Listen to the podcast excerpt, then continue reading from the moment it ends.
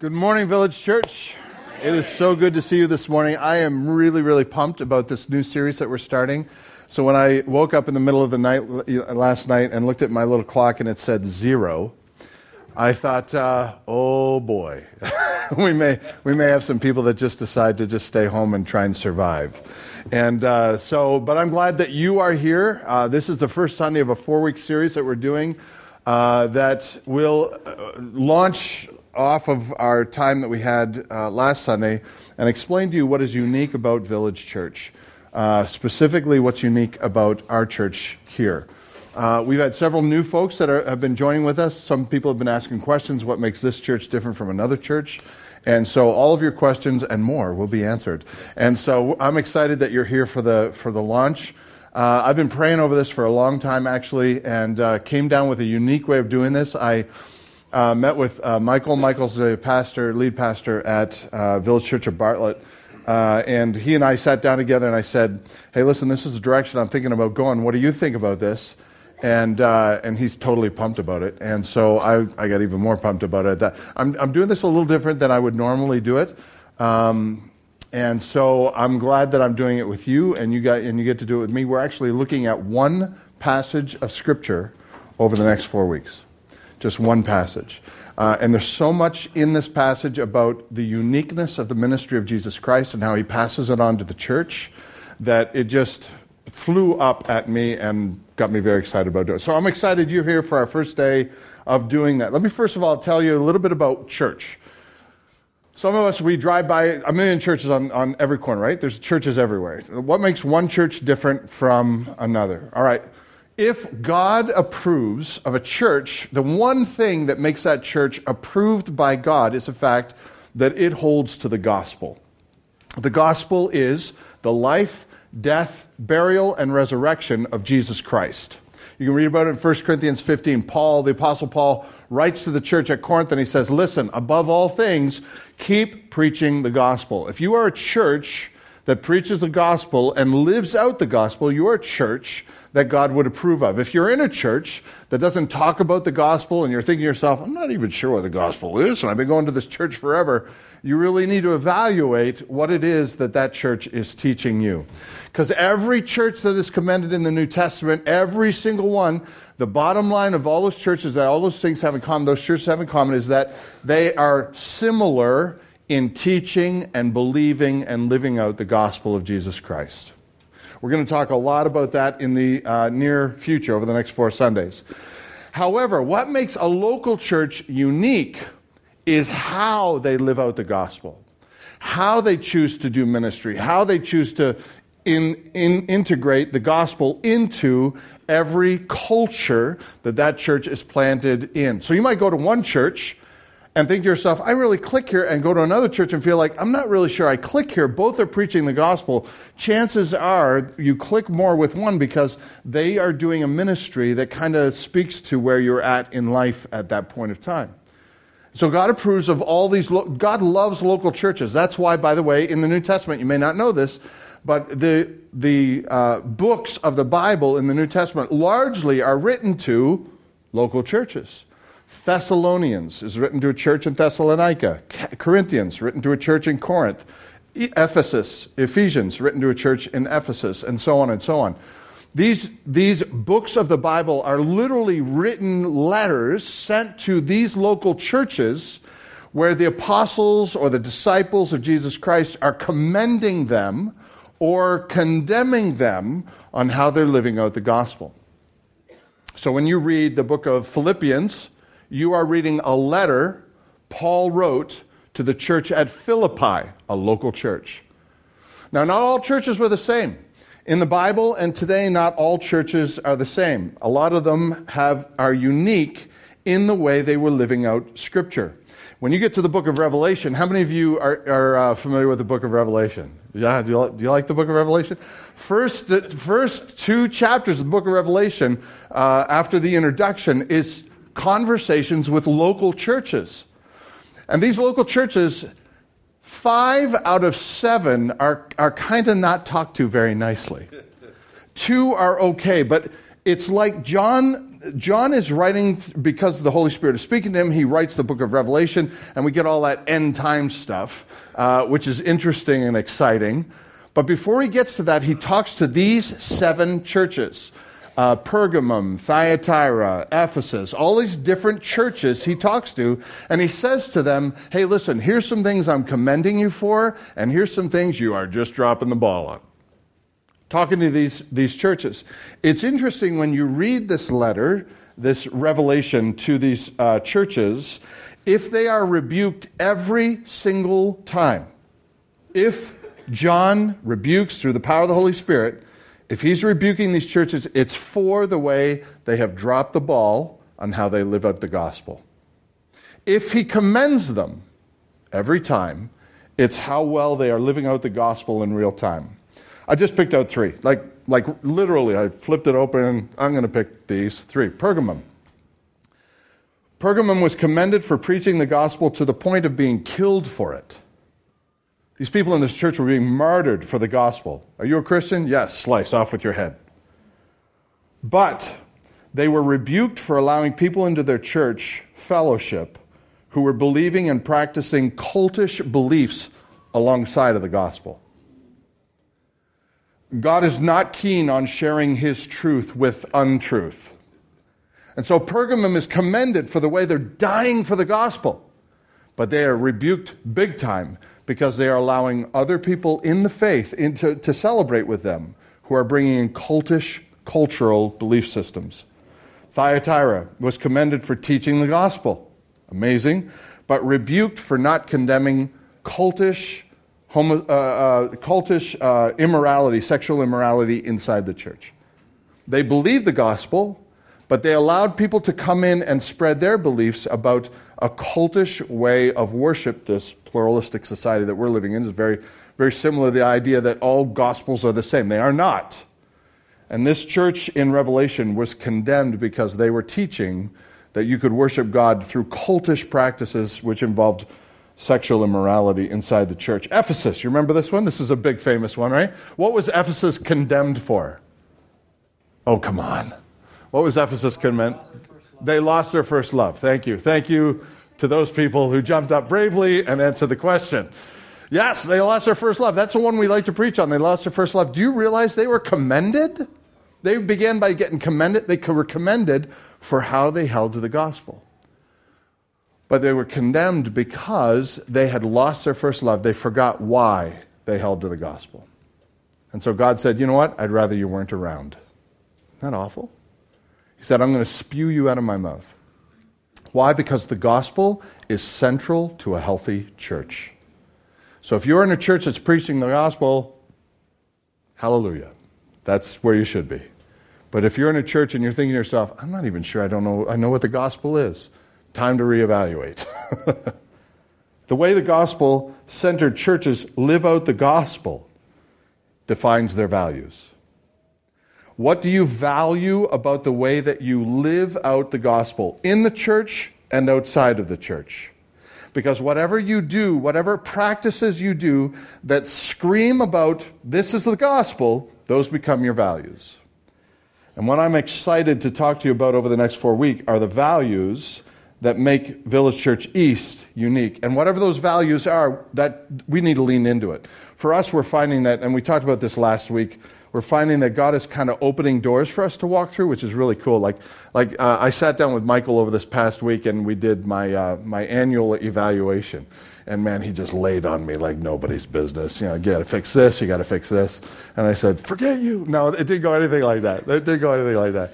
He, he, he literally said, I got nothing to say to you. And I said, Well, I got nothing to say to you either. So we were good to go. But um, we, we talked about our, our, uh, uh, what, what we've been doing as a church.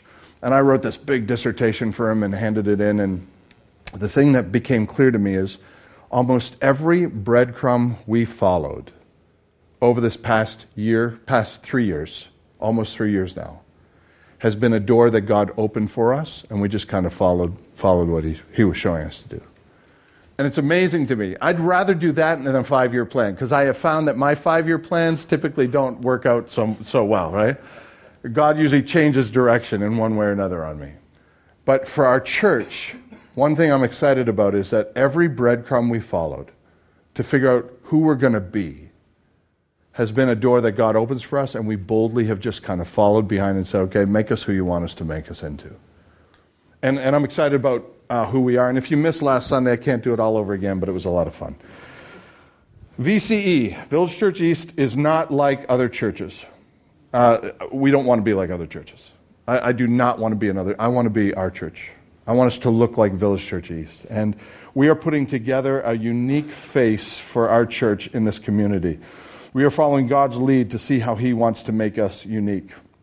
And so there are six values that we are holding to as we walk the path that God has for us as a church. These six values are going to be what we talk about over the next four weeks. Today we're going to do two of these values. I laid them out all up on the screen uh, so that you can see the direction we're going. These, and by the way, Megan, where are you, Megan? Megan? Megan's in the back. Uh, she's wonderful. She put these values. There's a link to this if you go to our website. Uh, right under the message that you hear today, there's a little link there and it says, These are our values. If you miss them today, you want to read more about them, click on that link and it'll show you the values, the six main values of our church.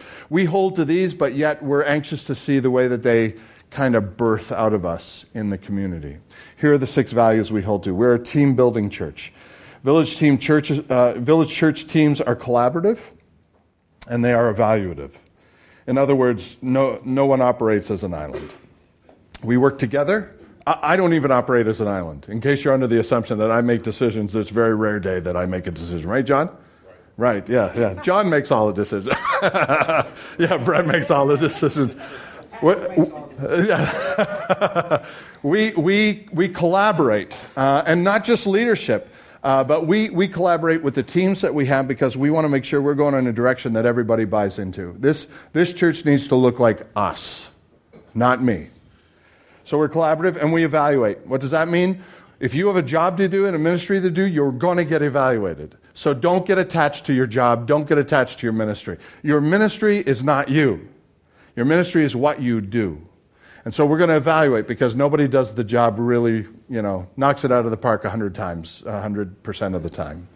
Um, yes, yeah, so, so we evaluate. Number two, we are a digital church. We're committed to building digital, shareable, and helpful content so that we can help our disciples grow, which is why we're doing Dwell. That's a digital impact of our church. We are going to make your life digitally connected in a redeeming way. God knows you've got a lot of stuff that you're watching digitally that probably is not enhancing your spiritual growth. Our job is to give you a lot of stuff that enhances your spiritual growth. Number three, we're a family church. If you haven't got that, you haven't been with us for, for long enough. We value our families. We are a loyal family. We are an authentic family. We, what you see is what you get. If you see me up here and you haven't had a chance to get to know me yet, you'll get the same guy at the back door. You'll get the same guy at a, at a restaurant. And if you don't, I'm going to get evaluated. Get it? That's how it goes. All right, number four. We are a servant led church or servant leadership church. What that means is we have an inverted leadership scale. An inverted leadership scale is completely different from what you'll find in the world. In the world, it's top down, here it's bottom up. So you're looking at who should be the biggest servant in the church. And so our goal is to lead from the bottom up, not from the top down. We'll talk more about that as we get into that uh, in the future. We also prior, prioritize decentralized leadership, which means, I'll, I'll, get into that one too because we're going to cover that today. But basically, we give every, my job is to get rid of red tape. Who likes red tape? Oh, it's, it's horrible, isn't it? My job is to make red tape go away for you. Isn't that great? So that if you get to do a ministry and you're thinking to yourself, I'm not sure I know how to do this ministry very well, my job is to make your job easy. That's decentralized leadership. We are a what if church. We value visionary leadership. We're not talking about what we do, we're talking about what if. I remember when Michael came over here the first time and he spoke here. I wasn't here. I think we, I was at Bartlett. But I, I listened to his message and he said, Okay, church, what if all obstacles were removed? What if there was no obstacles, no financial obstacles, no, no physical obstacles, and no obstacles at all? What do you want to do in a year? You love that? What do you want to be in a year? So we are a what if church. Every Sunday, you know, we end up with our so whats. That's kind of the what ifs. We want to, we want to Uh, we want to build, which is a sixth one. We're a so what church. We want to give you as much room to grow as you can possibly have. Uh, we also challenge cultural lies. We do not take our cue from culture. We don't change when culture changes because culture changes all the time. and quite frankly, I can't keep up with it. And I, it's not my job to. My job is to stick to God's word and figure out, as culture changes, how we navigate that with the gospel that never changes. So we want to challenge cultural lies and we want to release culture changing disciples. We believe these main values will keep us moving in the right trajectory toward a healthy church. Listen, church, healthy church is not a destination, it's a trajectory. We want to stay on course. We'll never be a perfect church until we get to heaven, and then we'll be a perfect church. But until then, we're going to try and stay on the right trajectory. Healthy church is not a perfect church, it's just a church heading in the right direction, and that's why we help each other as we move forward. So, in order to even help you more, here are the next four Sundays. You want to know what we're talking about? Here they are up on the screen. First Sunday is today. Everyone has a space here. I want to tell you how much we value people. Number two, everyone has a family here. I want to tell you how much we value family. Number three, everyone can find hope here. We want to have values in this church that give hope all the time, every Sunday. And number four, everyone will know we are here. We want to have values that direct culture. Don't take cues from culture. All right? So those are the next four Sundays. Isn't that exciting? yeah. I don't know, Craig. I'm kind of losing it. All right. How about we jump into Scripture? Luke 5. This is where we're going. Luke 5. This is 10 verses that are going to change your life. It's a story in the life of Jesus Christ that you may have heard before, but over the next four Sundays, we're going to look at this four different ways. Like a, like a glass, we're looking that's kind of beveled, and we're going to look at this story through four different lenses. And we're going to pick out some really unique things, truths, that I have noticed about Jesus Christ in this story. And the first one is everyone had a space with Jesus Christ. Can't get away from it. Here's how the story goes. Luke 5:17 One of those days as Jesus was teaching Pharisees and teachers of the law that were sitting there who had come from every village of Galilee and Judea and from Jerusalem and the power of the Lord was on him to heal. You know what I get first of all from this? Jesus is popular. People are traveling from how many different places here? All these different places Galilee, Judea, Jerusalem. Everybody has heard about Jesus. There's no social media, there's no Twitter account. He can't get his news out that way. So this is all word of mouth. There's something big happening, and it's, it all surrounds this person called Jesus. And here's the thing he's going to be at this house today. So everybody packs up their stuff. They, they don't have cars. They pack up their stuff and they start walking because they know this is the destination. They hear it all through word of mouth. Not only is he gathering people that are interested in who he is, he's gathering people together who are anxious to get rid of him.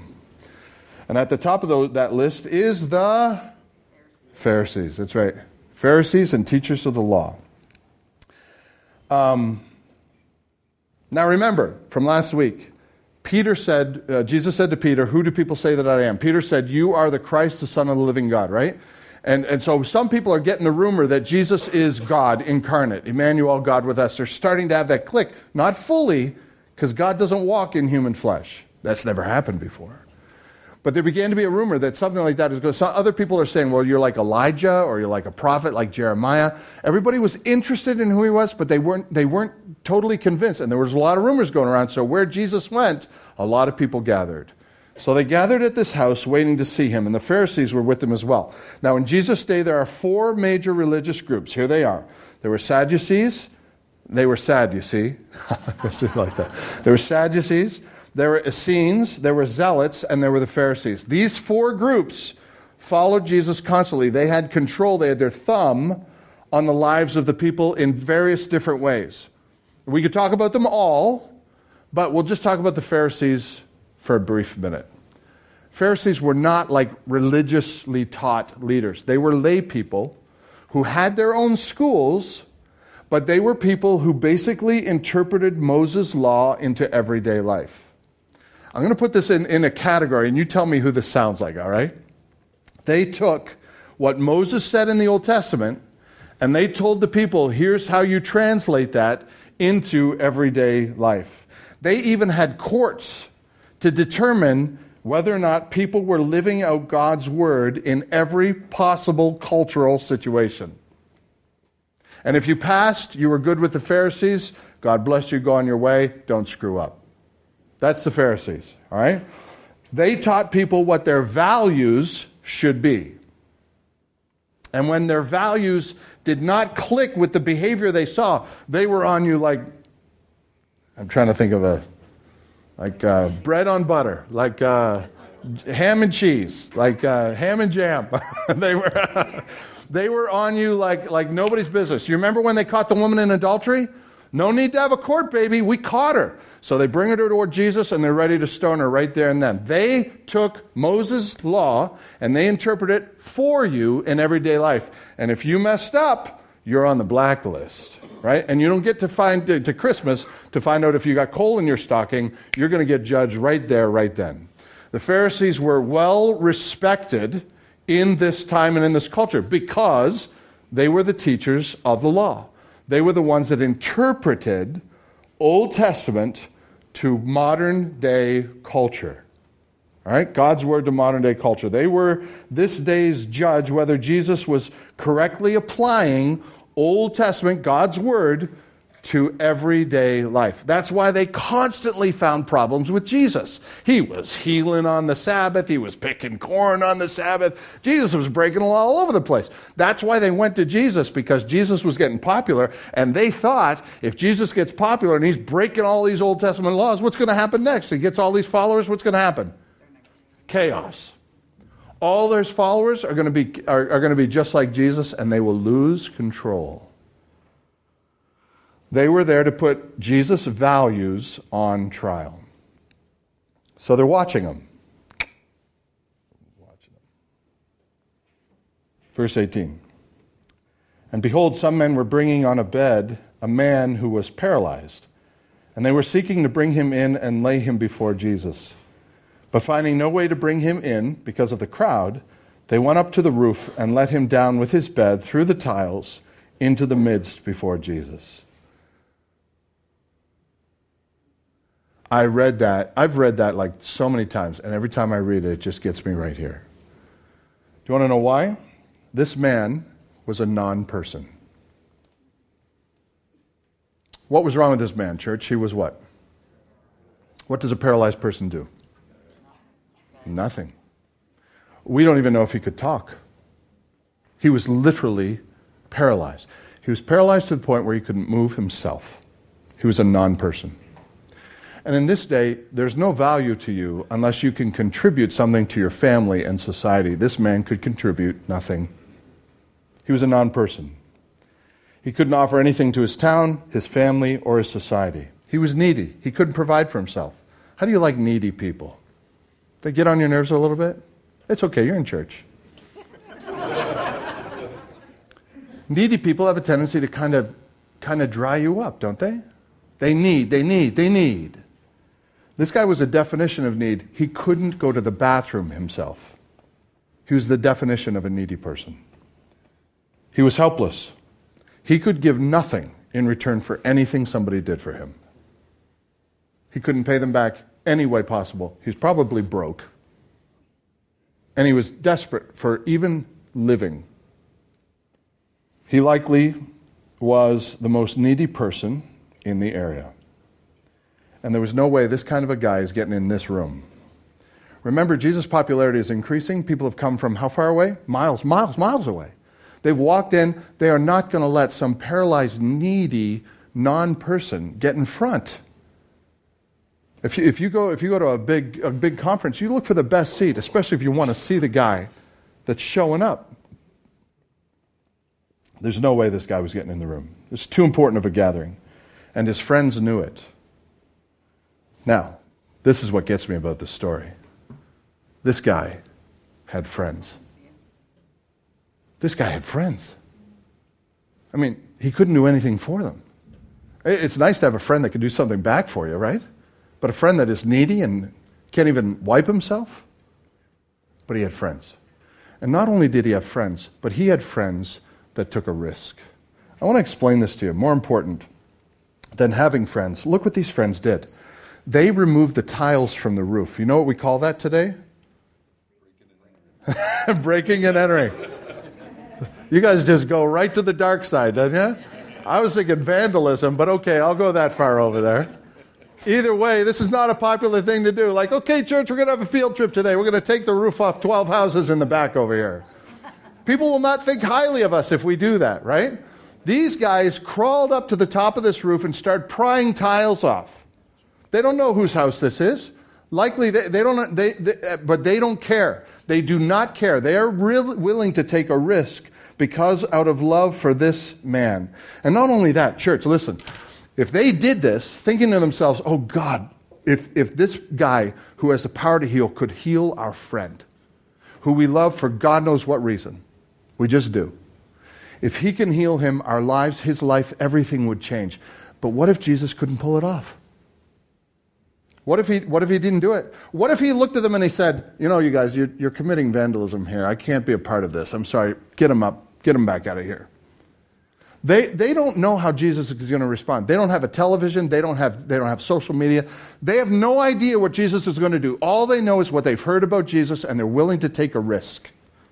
They're willing to take a risk to, to, to commit vandalism, breaking and entering, and then lower this guy in front of Jesus with the sheer hope that Jesus will do something for their friend.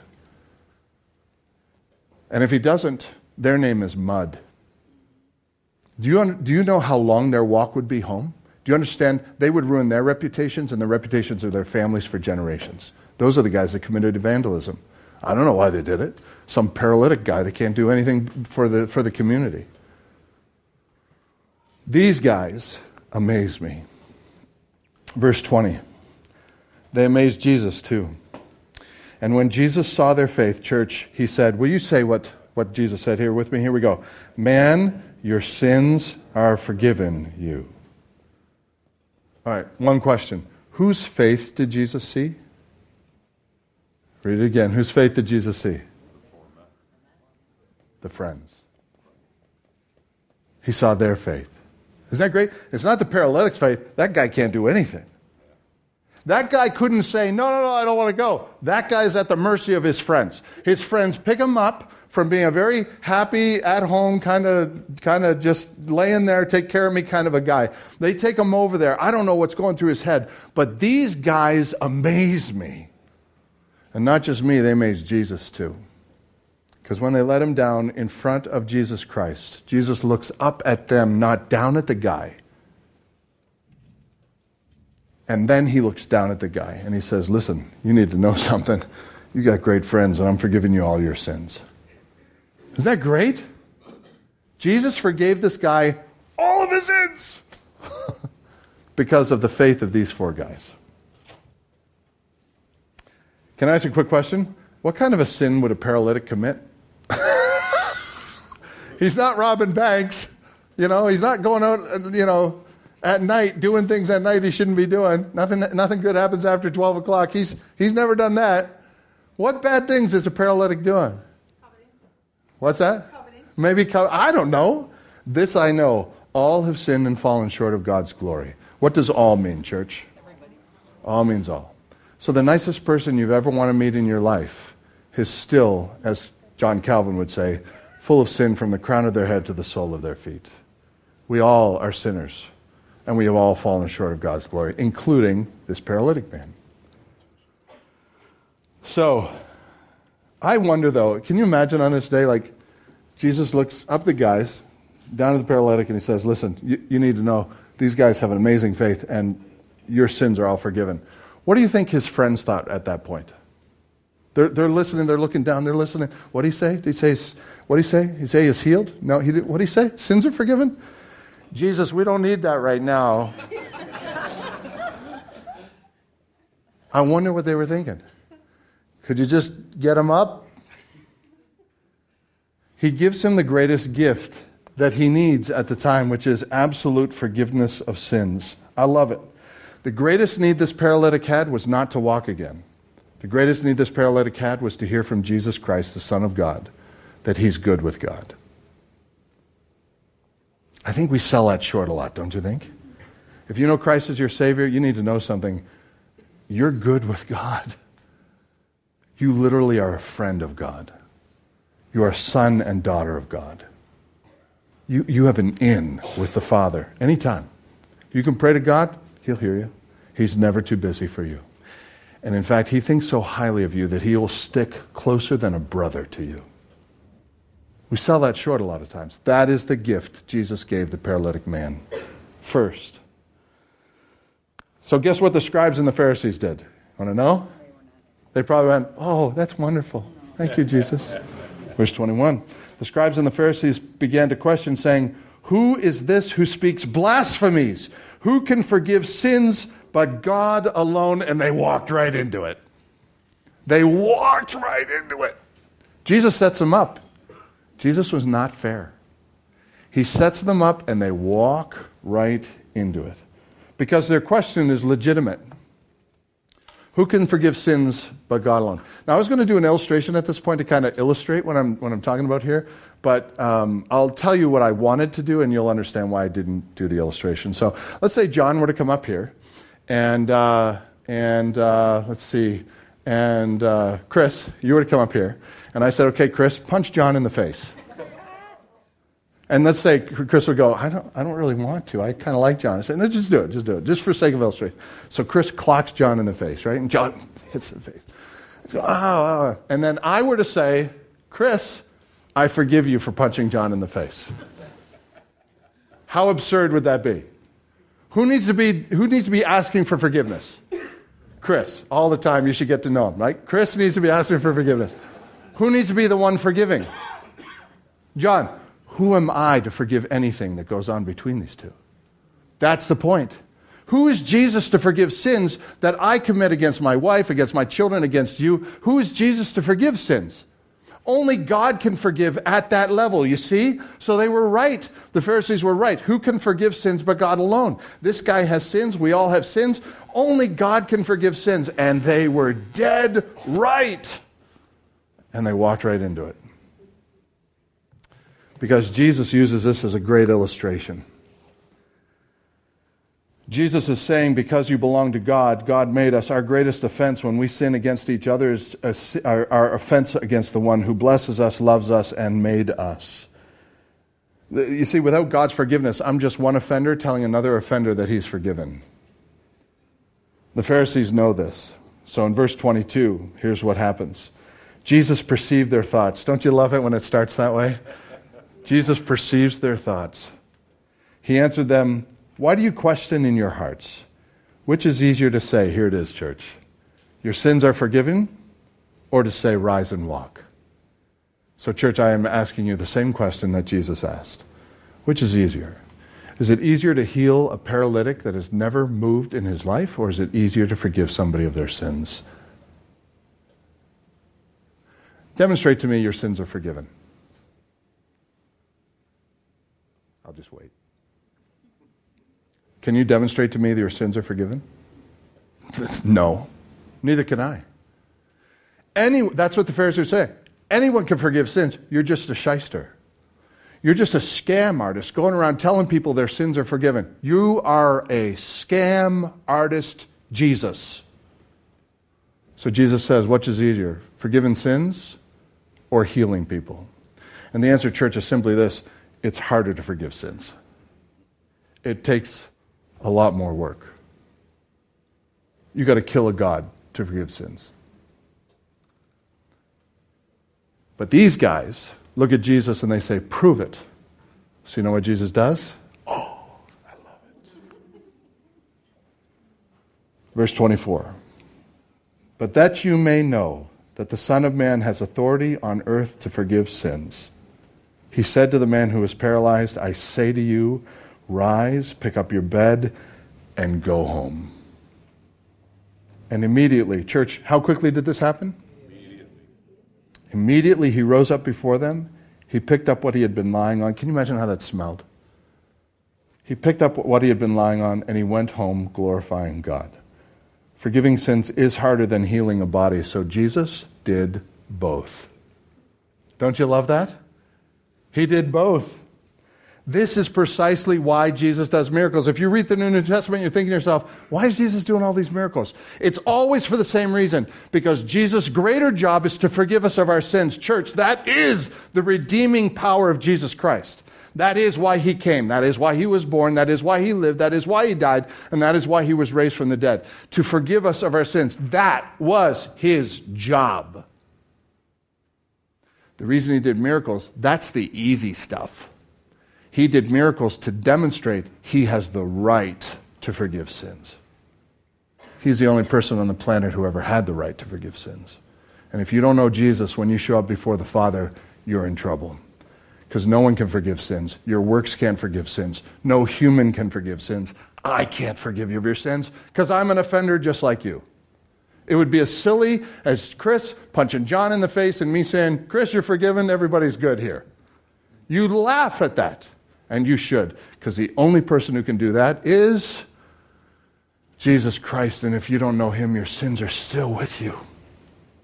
We get to heaven on the broken back of a Savior.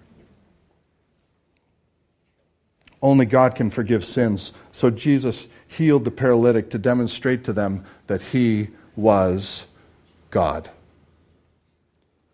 And if anyone ever tells you that Jesus was not God, you got a major problem with basically all of Scripture. Because Jesus made claims to be God, he did miracles to demonstrate he was God. His whole life was proving that he is God. And when he went to the cross and died, his own disciples said, Show us the Father and it'll be fine with us. And he looked at his disciples and he said, Dude, are you so stupid? You have been with me for all these years and you say, Show us the Father? You're looking at him. Jesus made claims to be God all the time. Anyone who came within 10 feet of Jesus' circles found themselves in a place where Jesus could use them to demonstrate his grace. He constantly stopped to help those born into the wrong kind of families, the Samaritans, half breeds, constantly talking to Samaritans, half Jewish, half Gentile. Nobody loved them. Jesus always took time for them. He regularly took time to bless the helpless. Remember the children when they were brought to Jesus, and the disciples said, We're doing adult stuff now. Take the children away. And Jesus said, Whoa, Suffer not the children, which is a nice way of saying, back off, these are important to me. Bring them up here. He compassionately respected those who were hated by society. Remember Zacchaeus? The whole town hated that dude. The reason he crawled up in a tree was because nobody let him in the front. They hated him. Jesus said, I'm going to have lunch with that guy, the most hated person in his town. He lovingly helped those who served as, who were seen as enemies in the culture. He healed a Roman centurion's servant those Romans that would kill him, he blessed. He graciously welcomed those who had disappointed him and let others down. Peter denied him three times, and he gave him the keys of the kingdom. So, so, church, I'm here to say simply this Jesus makes space for everyone. No matter how society views people, Jesus always made space for them. And that's why one of the primary values of Village Church East is that we make space for everyone. Everyone has a space here. Everybody. There's, we, we don't fly flags out front to say that one group is more important than another. Everybody's welcome here. Jesus welcomed and valued people, and we do too. Every single person, no matter their age, how short they are, how tall they are, how paralyzed they are, how healthy they are, how wealthy they are, how broke they are, they're all welcome here. There's no one far, too far neglected, removed, broken, caught in sin, or damaged that cannot find a space within this church. And so there are two values that I've lumped together this morning to share with you. Number one, we are a team building church, and number two, we are a servant leadership church. Both of these communicate that every person has a space here. We are one in what we believe. We are, we are unique in the way that God gifts us individually to serve one another. And so we try and get you to serve one another in as many places as you can possibly serve each other. The hallmark of a healthy church is that it loves to celebrate the unique gifts of individuals, and that's what we do here. So we, we have space for people to serve in all kinds of different areas. Whether you belong to the church, or you're not quite convinced you want to stay at the church, or you're just still checking us out, there's lots of space for you to serve here. 81% of our congregation is involved in some weekly, regular ministry for Jesus Christ. And we want to keep that number high. We're we are together in one thing. Ephesians 4 there's one body, one spirit, just as you were called into one hope that belongs to your call, one Lord, one faith, one baptism, one God and Father of all, who is over all, through all, and in all. But grace was given to each one of us according to the measure of Christ's gift. What that means is we are all on the same page as far as what we believe and what we preach and what we teach. It is the gospel, plain and simple. But the way that we work and serve one another is totally unique. I'll serve you in a totally different way than you serve me. Some of you are gifted like in areas that I'm not gifted, and I'm probably gifted in some areas that you're not gifted. And you know what makes that beautiful? Is that God can use all of us. Every person has a space here at Village East. A sermon could be built on each one of these things, but I just want to point out to you these two things and just kind of bring them down for you just quickly here. We are team building church. Village, te- uh, village church teams are collaborative. That means we are a team made up of teams. Every team leader recognizes that they are the most, not the most competent or qualified for the job, but they are called for this season. So we speak, seek to build collaborative teams that bring out and celebrate the best in people while honoring high point leadership. And the phrase that goes along with this is, You are not the smartest person in the room. I like that one because people say it to me pretty often. and I'm glad. It's a good reminder to me. I'm not the smartest person in the room, but together we can do good damage, though, right? Number two, village church teams are evaluating. Kind of talked about this before. Let me share with you what you'll find online. The gospel declares that each person is, has fallen short of the glory of God and therefore will never perfectly perform. This means that no effort, activity, or project is the best it can be. At Village Church, we schedule, invite, expect, and joyously receive candid feedback on all aspects of our ministry, knowing with certain conviction our identity is not connected to our performance, but is, is connected to Jesus Christ. Isn't that good? So you can do a job and drop the ball, and we'll love you anyway. In fact, sometimes we admit we do the same thing. So the phrase that goes along with this is nothing I touch will be the best it can be. Evaluate everything. And secondary phrase, we measure everything because we measure what we value. Every person has a job to do. Every person is gifted by God. And listen, if you're part of Village Church East, we want to encourage you find out what that gift is. If you don't know what it is, start serving in some area. What will happen is you'll start enjoying a certain part of ministry and you'll say, "I really like that part of ministry." And then you'll see there's another ministry that kind of focuses more in on that gift and you might go, "I want to help in that area." And you start building and growing and that's how it happens. I didn't just wake up one morning and say to myself, "I think I'm going to preach now." It took some time. I led a Bible study, and I thought, I can't lead a Bible study. All these college kids are way more smart than I am. So I led a Bible study. You know what? I kind of enjoyed it. And they questioned a lot of things that I, I, I, taught them, and they should because I was probably wrong. But together we came up with a lot of good ideas, and we did a lot of Bible study. And I really liked studying the Bible and preaching. And eventually, God gave me opportunity to start preaching, and I walked through every door that He opened, and shazam, here I am this morning.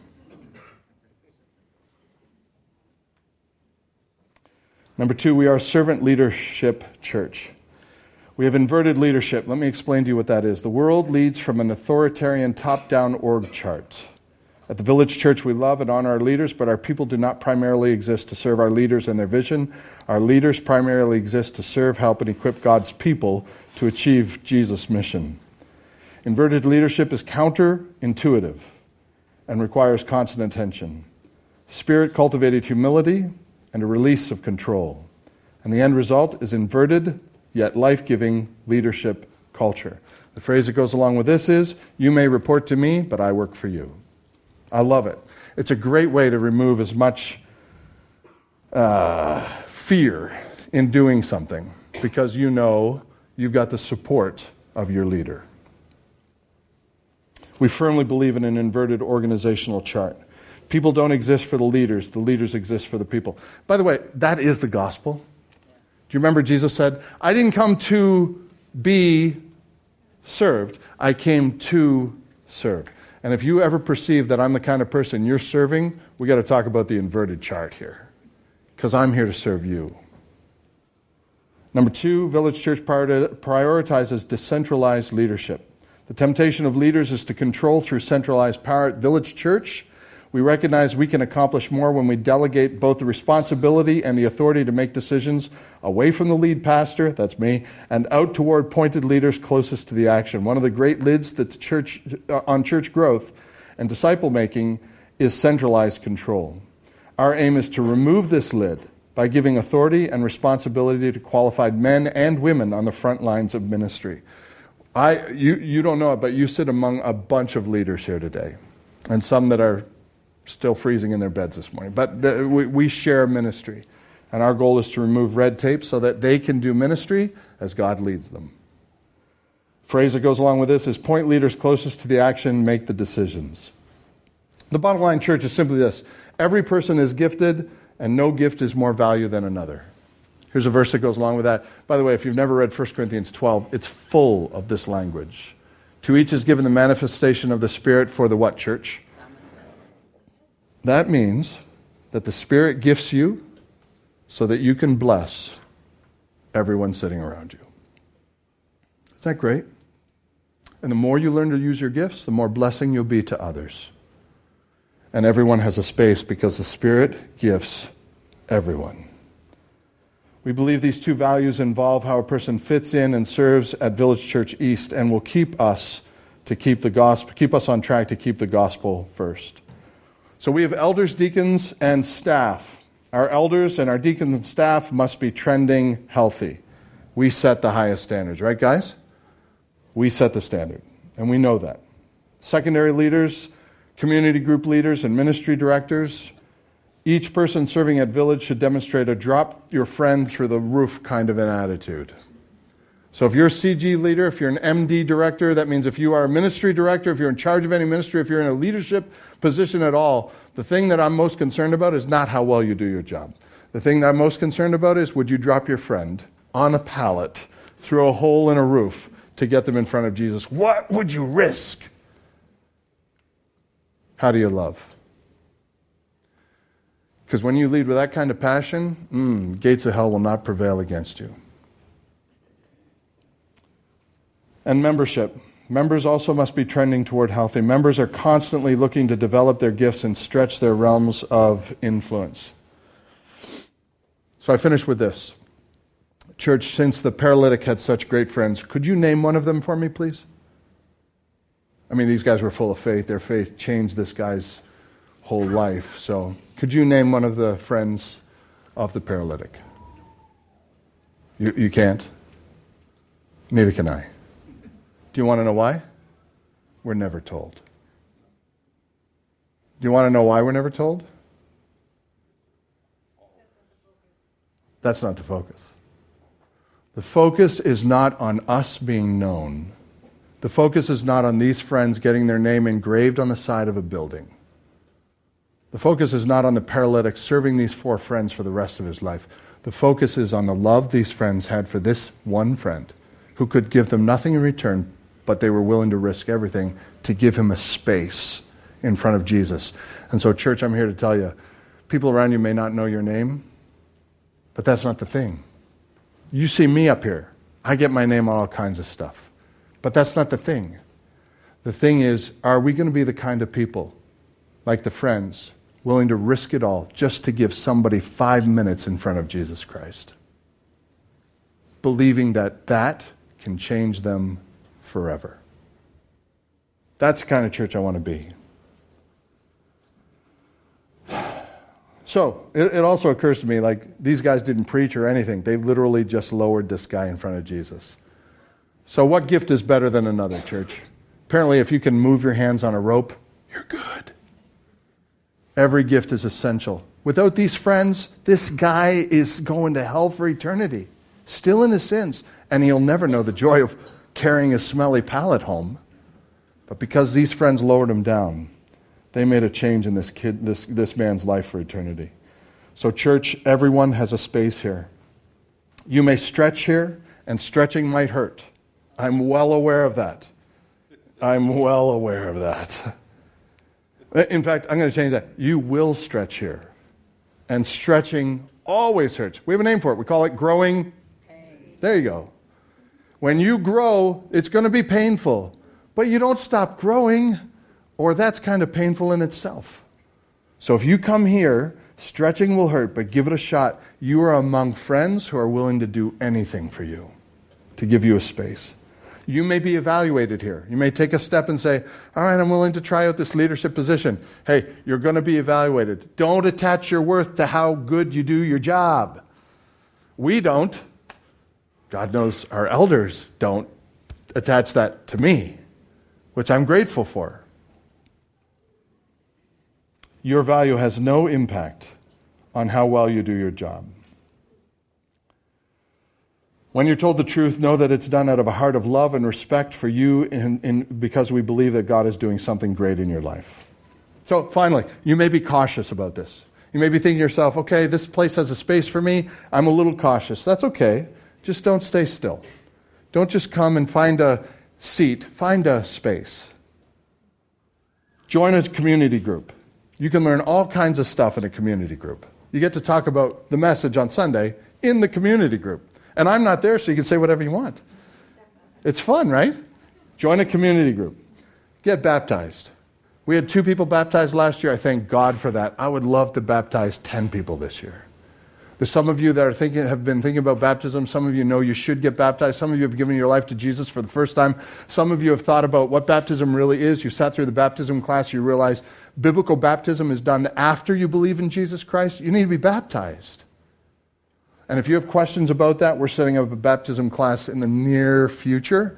Uh, and you'll see more about that um, to answer any questions that you have. But be bold, be baptized. It's an amazing, and when we baptize you in the pool out there, that's just fun. Um, ask questions. No questions are stupid. You'll never know a deeper faith until you're bold enough to step out and ask questions. Listen, everyone has a space at Village, and you have a space at Village. You have a space to be you and we'll love you for being you. You have a space to be real, a space where you might have to break, and we'll help put you back together. You have a space where you can see Jesus work through his people. You have a space here, and everyone around you does too. It doesn't matter what's in your bank account, nobody cares. It doesn't matter how much your resume is fluffed up. It doesn't matter your failures in the past. It really doesn't matter how broken you are. You're sitting amongst a group of broken people. But we believe that Jesus puts us back together. And we believe that we can be that friend for you. We happen to think you're pretty special because God dropped you into our space. And we'll take care of you here. This space is God's space. I love our church. I'm telling you what, I love our church. We're on a good trajectory. We haven't arrived yet, but we're on a good tra- trajectory. And by being a kind of place where everyone is welcomed, we'll stay on that trajectory together. Sound good? Let's pray. I'm grateful, Father, for the time that we got to look through this passage. I'm excited to look through it even more and pull it apart and examine it. Oh, how, how you rocked the world of those four friends. The paralytic getting up and walking away, I mean, that must have been quite a day for you. I know it was quite a day for him. These four friends, seeing their faith, oh my goodness to be rewarded not just with a, a, a, man that could walk around, who could speak to them again, but to be rewarded with a brother in Jesus now. Lord, I want to be that kind of a church that our faith would rub off on others. We'd open up the area so that they know they have a space here. May 2020 clear our vision so that we can see what we need to do in order to be more influential with the gospel. And Lord, may we make this space as big as we possibly can so that you can change lives. Use us as the four friends to bring many people to yourself. Let it begin with us communicating clearly everyone is valuable. In Jesus' name I pray. Amen.